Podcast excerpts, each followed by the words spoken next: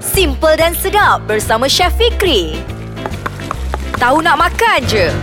Hai, anda bersama saya Chef Fikri dalam segmen Tahu nak makan aja Podcast Ais Kacang Okey, kenapa saya jadi macam ni? Sebab Tadi saya baru mendengarkan lagu-lagu orang kita ni memang rasa macam pelik sikit. Ah, terjampi-jampi dengar dia. Okey. Dan sekarang ini terima kasih saya nak ucapkan kepada pendengar-pendengar podcast Ais Kacang sebab apa?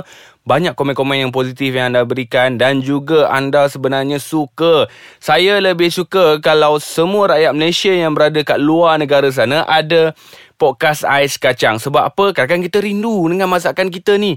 Nak buat dekat tanah uh, perantauan ni, nak buat uh, apa masakan kita juga. Kadang-kadang nak guna resepi Google. Alamak, susah nak baca apa semua. Jadi ni tak payah. Download saja aplikasi uh, podcast ais kacang. Anda boleh dengarkan saya cakap. Boleh berulang-ulang saya nak cakap ni. Ha, jadi untuk kali ini, saya akan kongsikan uh, resepi daging pula. Ha, daging goreng cili berhalia.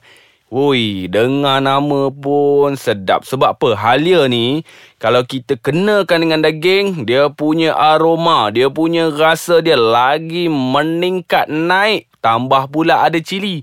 Yang mana duduk dekat tempat-tempat bersalji tu, ha, bolehlah cuba apa daging goreng cili berhalia ni. Sebab apa? Memang terbaik try bagi Mak Saleh makan tengok ah baru dia orang tahu kita punya masakan macam mana. Okey, jom kita teruskan dengan dia punya resipi. Resipi cukup mudah saja. Kita perlukan 400 gram daging batang pinang. Kenapa selalu dalam resipi saya ada daging batang pinang? Sebab ia mudah dan juga cepat untuk dimasak. Tetapi kalau tak ada daging batang pinang, tak ada masalah anda boleh gunakan daging-daging yang lain dan saya akan bagikan tips sedikit tips untuk anda untuk melembutkan daging.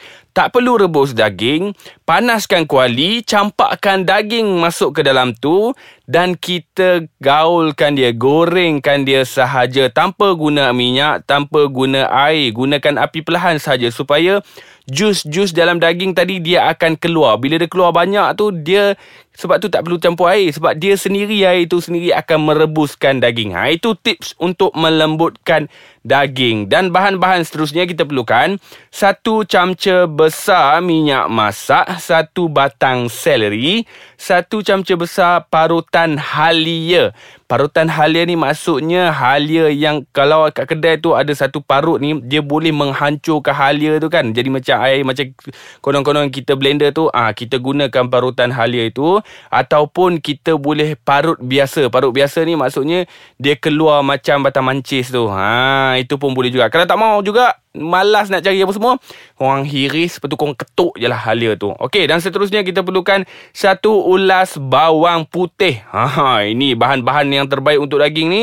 Halia bawang putih. Ha, dan lepas tu kita perlukan satu ulas uh, bawang putih dan juga kita perlukan satu camca besar kicap pekat, satu camca besar sos tiram, dua camca teh tepung jagung yang ini untuk kita nak pekatkan dia punya kuah. Kalau tak mau pekatkan dengan tepung jagung tak ada masalah. Kita masak je sehingga kuah kita pekat. Selepas itu kita perlukan satu biji lada benggala hijau dipotong dadu. Kalau tak ada warna hijau, kuning pun boleh. Tak ada kuning, gunalah warna merah. Pun tak ada masalah. Nak campur tiga-tiga warna pun boleh juga. Janji kita potong dadu lah kan. Senang kita nak makan. Dan seterusnya kita perlukan garam dan juga lada sulah secukup rasa. Ha, dengar saja bahan-bahan yang saya sebutkan tadi, anda dah boleh bayang dah dia punya rasa macam ni. Sebab apa? Ada bawang putih, lepas tu ada halia, lepas tu ada lada sulah lagi. Oh, memang terbaik dia punya resipi ni. Okey, jom. Cara-cara nak menyediakan dia memang cukup mudah sekali. Kita perlu bersihkan daging. Ha, daging ni kalau boleh, kalau orang-orang kita ni, dia akan bersihkan daging dulu. Dia akan basuh sekali lalu saja basuh ni. Lepas tu kita hiris panjang ataupun hiris nipis. Bila dah hiris nipis, kita perap dengan parutan halia tadi. Ha, sebab tu saya suruh halia tadi, dia ada satu pemarut yang kita bila kita marut tu, dia akan keluar macam air terus. Ha, dia hancur terus. Ha, kalau boleh, guna jenis tu lah. Kita perap dengan parutan halia dan juga lada sulah untuk daging tadi. Perap-perap tak perlu pakai minyak Tak ada masalah. Kita kacau-kacau-kacau Kita letak sebelah. Ah, Ini memang terbaik ni. Nak buat satu hari sebelum perap pun boleh. Nak buat setengah jam pun boleh. Satu jam pun boleh. Ikutlah selera masing-masing. Janji bila kita dah perap ni Dia akan membuatkan daging kita lebih lembut. Ah, Okey jom kita akan teruskan Dengan cara menyediakannya. Jadi ah, saya nak rehat sebentar. Kita akan sambung selepas ini Dalam segmen Tahu Nak Makan aja. Hai, anda bersama masih lagi bersama saya Chef Fikri dalam segmen tahu nak makan aja. Okey, saya tengah buat daging goreng cili berhalia. Tak masak lagi, baru perap daging dengan parutan halia dan juga lada sulah. Time ni kalau nak masukkan garam pun boleh juga. Tak ada masalah. Biar dia rasa siap-siap masing-masing dalam tu kan. Okey, letakkan sebelah. Lepas tu panaskan minyak. Bila kita dah panaskan minyak, lepas tu kita kena tumis bawang putih. Bawang putih tadi sama ada kita ketuk ataupun kita cincang ataupun kita hiris. Kita tumis bawang putih dan juga seleri tadi. Seleri pun sama juga potong memanjang. Bila dah tumis, dah naik bau sebab bawang putih ni anda tak perlu gunakan api yang terlampau kuat. Gunakan api perlahan pun tak apa sebab bila perlahan dia akan keluarkan uh, aroma bawang putih ni perlahan-lahan. Kalau kuat sangat, dia cepat hangit. Dia cepat jadi hitam apa semua untuk bawang putih. Ha, bila dah naik bau, kita masukkan daging. Dengar, masukkan bawang putih, masukkan seleri. Lepas tu masukkan daging yang telah diperap masak kacau kacau kacau kacau kacau kacau. Biar dia punya aroma dia naik. Lepas tu daging tadi dia sedikit macam dah masak. Dia mesti masak punya. Lepas tu kita masukkan uh, sos tiram. Masukkan sos tiram masukkan kicap. Dan kita kena kacau rata. Tetapi kalau anda khawatir bila tengah uh, proses kita nak goreng ni rasa macam hangit lagi masuk sos tiram semua. Masukkan sedikit air. Masukkan sedikit air tu kacau kacau kacau kacau lagi. Lepas tu masukkan lada benggala kat dalam. Ha kita kacau lagi. Masak masak masak masak.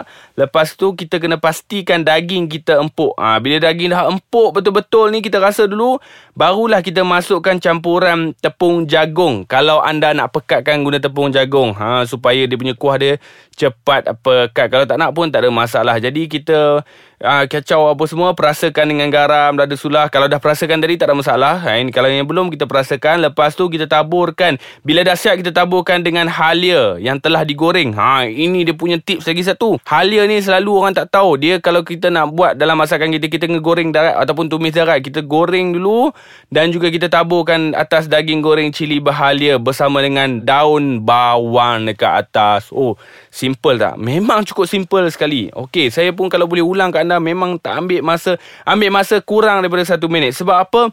Kita bersih kita perap daging dengan parutan halia. Lepas tu kita tumis ah, apa bawang putih seleri masukkan daging tumis tumis tumis masuk sos tiram masuk kicap kacau masuk kalau ada bengala lepas tu masukkan tepung jagung kalau kita nak pekatkan dan juga taburkan kita punya halia goreng bersama dengan daun bawang perasakan dengan garam jangan lupa memang cukup senang sekali anda kena cuba sebab resipi-resipi kat sini memang saya kongsikan yang mudah untuk anda sediakan kat rumah dan juga bahan-bahannya pun tak mahal sangat. Anda kena cuba resipi-resipi jenis sebab memang terbaik lah untuk kita. Asyik duk makan benda-benda yang selalu je. Ah, sekali-sekala kita tukar kita punya selera pula.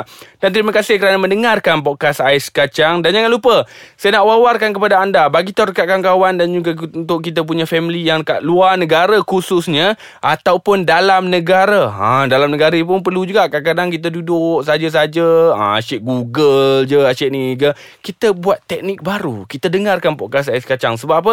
Segmen Tahu Nak Makan je ni Resipi cukup best Dan saya sendiri sebagai seorang chef Saya bagi tahu kepada anda Cara nak buat macam mana Dan juga saya bercakap Boleh ulang banyak-banyak kali ha, Okay Dan saya nak bagi tahu kepada anda Kita akan kembali lagi dengan episod baru Dengan resipi-resipi yang menarik. Jadi jangan tinggal Ataupun jangan ketinggalan untuk mendengarkan Podcast Ais Kacang Segmen Tahu Nak Makan aja. Bye-bye